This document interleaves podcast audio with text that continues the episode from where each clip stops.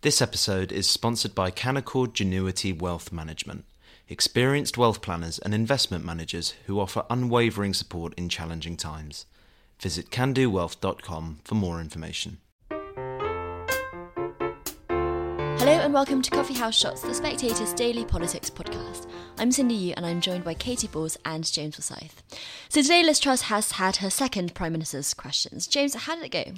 So I think you need to do two things. I think in terms of the pure kind of performance in the chamber, I think that Liz Truss holds her position relatively well. I think the danger for her is not what's happening in the chamber, but what's happening in the markets and how she deals with that. Now, there is a growing expectation in the market that the government is going to have to make more U turns.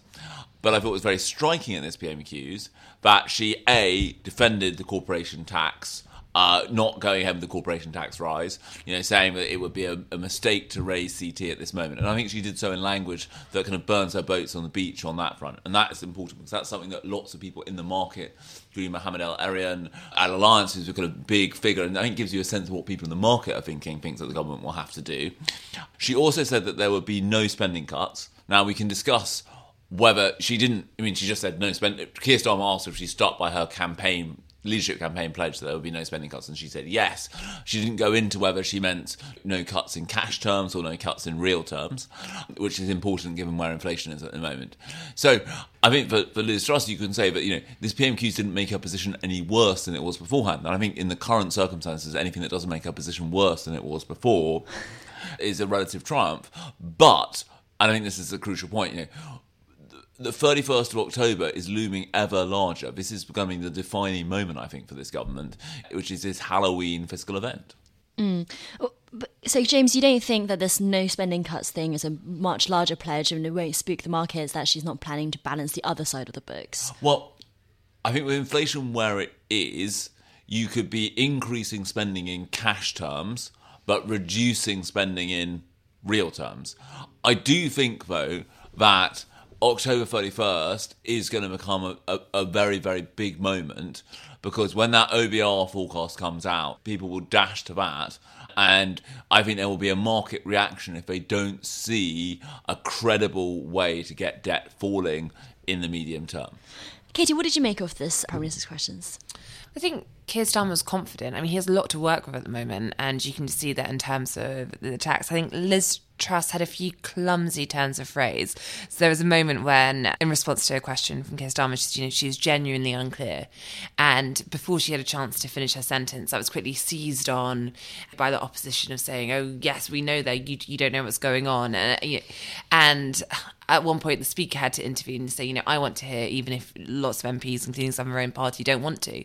There's ultimately a situation when you look powerful, as though you're on the up, often these things bounce off you. And when you look as though you're in a weaker position, these things will hurt you in that sense. And I think you could just tell that right now, Keir Starmer is the person who has the favourable political weather, and Liz Truss is the one who is struggling. And if you compare it to, we only had two Prime Minister's questions since Liz Truss mm. has become Prime Minister, and it just feels a different world in a way to the one that was, yeah. was her first, which was obviously before the uh, fiscal event, and it was a Prime Minister's questions actually really calmed quite a lot of MPs, her first one. I think this one felt much trickier, but again, as James says, it wasn't so much to do with her performance, it's to do with the situation she now finds herself in. Part of which is she is brought on herself, part of which is other factors, but is now very knotty where she is. Though, just on that, Katy, um, what did you make of Jacob Rees Mogg's comments on the broadcast round this morning, saying that it wasn't the government to blame for the market turmoil, it was actually the Bank of England um, for not raising rates fast enough? I think the tricky thing is there's ultimately no one block to blame for the current crisis, and therefore it's clearly disingenuous for a government minister to suggest it's nothing to do with the mini budget. I think everyone can see what happened after the mini budget. But I also think it's wrong if you're saying this is all the government's own creation, in the sense that lots of this is a global trend in terms of rising interest rates. You have a situation where there are all these tricky global factors. And then also, I think Ed Conway had a really interesting piece on something which is not my speciality, but you look at what the, the trickiness with the pensions and the instability there and the Bank of England bailout, the fact that this is also to do with risky riskier investments and so forth, which again is not that's not you can you can say the government should be more aware of the fragility of the situation but lots of factors are coming together to create almost a perfect storm. Now what the government did with their fiscal event was take a really delicate situation and actually said to the world look at us which was clearly i think with hindsight an unwise move. I think james has talked about it as the ugliest baby competition. And it felt as though britain came out and said we are we are the ugliest baby. And since then have not managed to get the attention off of us. And therefore the government i think to, to say that uh, you know this has nothing to do with the mini budget just doesn't pass any basic smell test. But I think as ever the situation is more complicated than you know had Kwarteng not said anything on the Friday, the economy would be in a rosy situation. Mm. But we're now in a situation where obviously the government's actions have I think brought things faster, ultimately made the situation more severe, and you now have a situation which is how do you get things back in the box? And I think it's tricky. And pointing to Liz Truss's comments about public spending, I mean, it could be that she's planning to stick with you know the original spending review, but we discussed this a bit yesterday on the podcast. It's just really hard to work out what this government does at this point to regain credibility. And, you know, lots of people are saying, oh, well, they just need to resign, or Kwasi Kwarteng needs to go, or she's going to reverse on her tax cuts. Some MPs are saying she's going to bring in a new chancellor and they'll have a new plan. And it still feels as though the government's quite reluctant to do that. And I think Liz Truss was also referencing the tax cuts that she, you know, that, that had previously been announced as things that were going to be helping people. So you do not get this mass sense, despite some of the talk. And perhaps, you know, there could be private conversations. We've heard Liz Truss say something before to U-turn, but right now that is not a government. If you listen to what the Prime Minister said, that is about to row back on all its plans.